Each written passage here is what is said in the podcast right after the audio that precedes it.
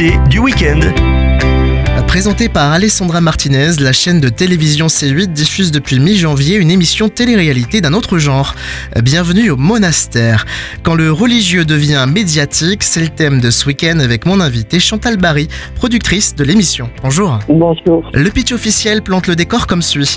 6 personnalités publiques acceptent de vivre dans une stricte solitude une semaine durant. Telle une retraite spirituelle dans un silence total, elles doivent s'interroger sur le sens de leur vie tout en étant filmées. Du jamais vu en France, contrairement à d'autres pays, notamment nordiques. C'était suffisant pour pouvoir l'imaginer dans l'Hexagone ? Oui, je pense qu'aujourd'hui, plus que jamais, nous avons besoin de verticalité et de faire une place à la spiritualité. C'est vrai que c'est du jamais vu, c'est un peu un ovni médiatique ce programme, mais nous avions été très séduits avec mon mari sur la mécanique parce que vraiment il y a tous les codes d'une émission, mais en même temps, on s'adresse à un public très large et c'est pas une émission religieuse. On peut parler avec ce programme de spiritualité aux heures de grande écoute. La première diffusion a rencontré un franc succès avec près de 700 000 spectateurs et c'est tant mieux pour vous.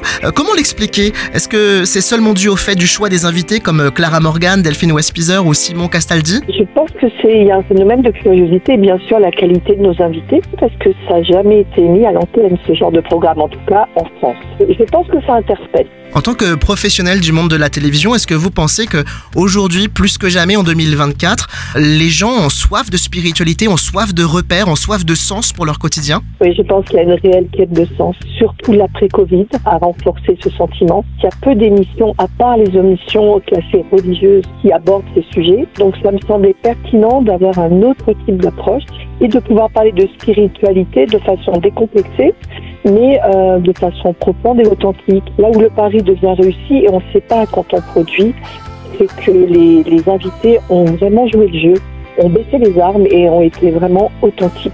Ils pouvaient tous faire le show, mais ils ne l'ont pas fait. Ils ont vraiment décidé de creuser leur intériorité, de jouer le jeu pleinement. Et pour cela, ils sont accompagnés par 2 figures religieuses, justement, pour les emmener peut-être aussi dans leur retranchement. Alors, je pense qu'on a eu la chance, dans les 2 accompagnants spirituels qu'on a pris, d'avoir des personnes qui sont capables de questionner et d'écouter des questionnements et d'y répondre, en tout cas, en tout ou partie. Ça a vraiment matché avec les invités. Et ce qui est bien, c'est qu'après cette retraite, les petits invités sont ravis de l'avoir faite, nous disent qu'ils sortent de ce programme enrichi.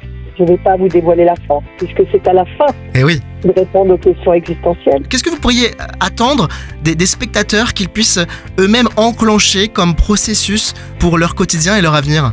C'est pas un programme prosélyte, c'est juste un programme qui ouvre une fenêtre en disant l'être humain, il est aussi spirituel. Et c'est peut-être une dimension dont on ne prend pas soin, surtout dans la vie où on est aujourd'hui. On court, on fait plein de choses, mais on s'intéresse peu ou beaucoup à sa spiritualité. Là, on voit des personnalités qui n'ont pas d'arrière-plan spécifiquement religieux ou chrétien, et qui arrivent, qui se posent, et on s'aperçoit que quand on coupe le son, que quand on coupe le portable, quand on se déconnecte et qu'on prend le temps d'écouter, on entend des choses qu'on n'entend pas normalement.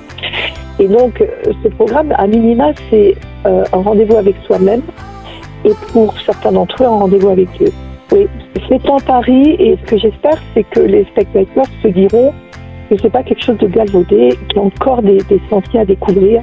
Nous, on peut découvrir une porte après, plus si affinité, c'est à eux d'aller sur le chemin si ça les intéresse et si ça les interpelle. Chantal Barry, je rappelle, vous êtes productrice de l'émission Bienvenue au Monastère. Merci d'avoir accepté du temps à Phare FM. Avec grand plaisir.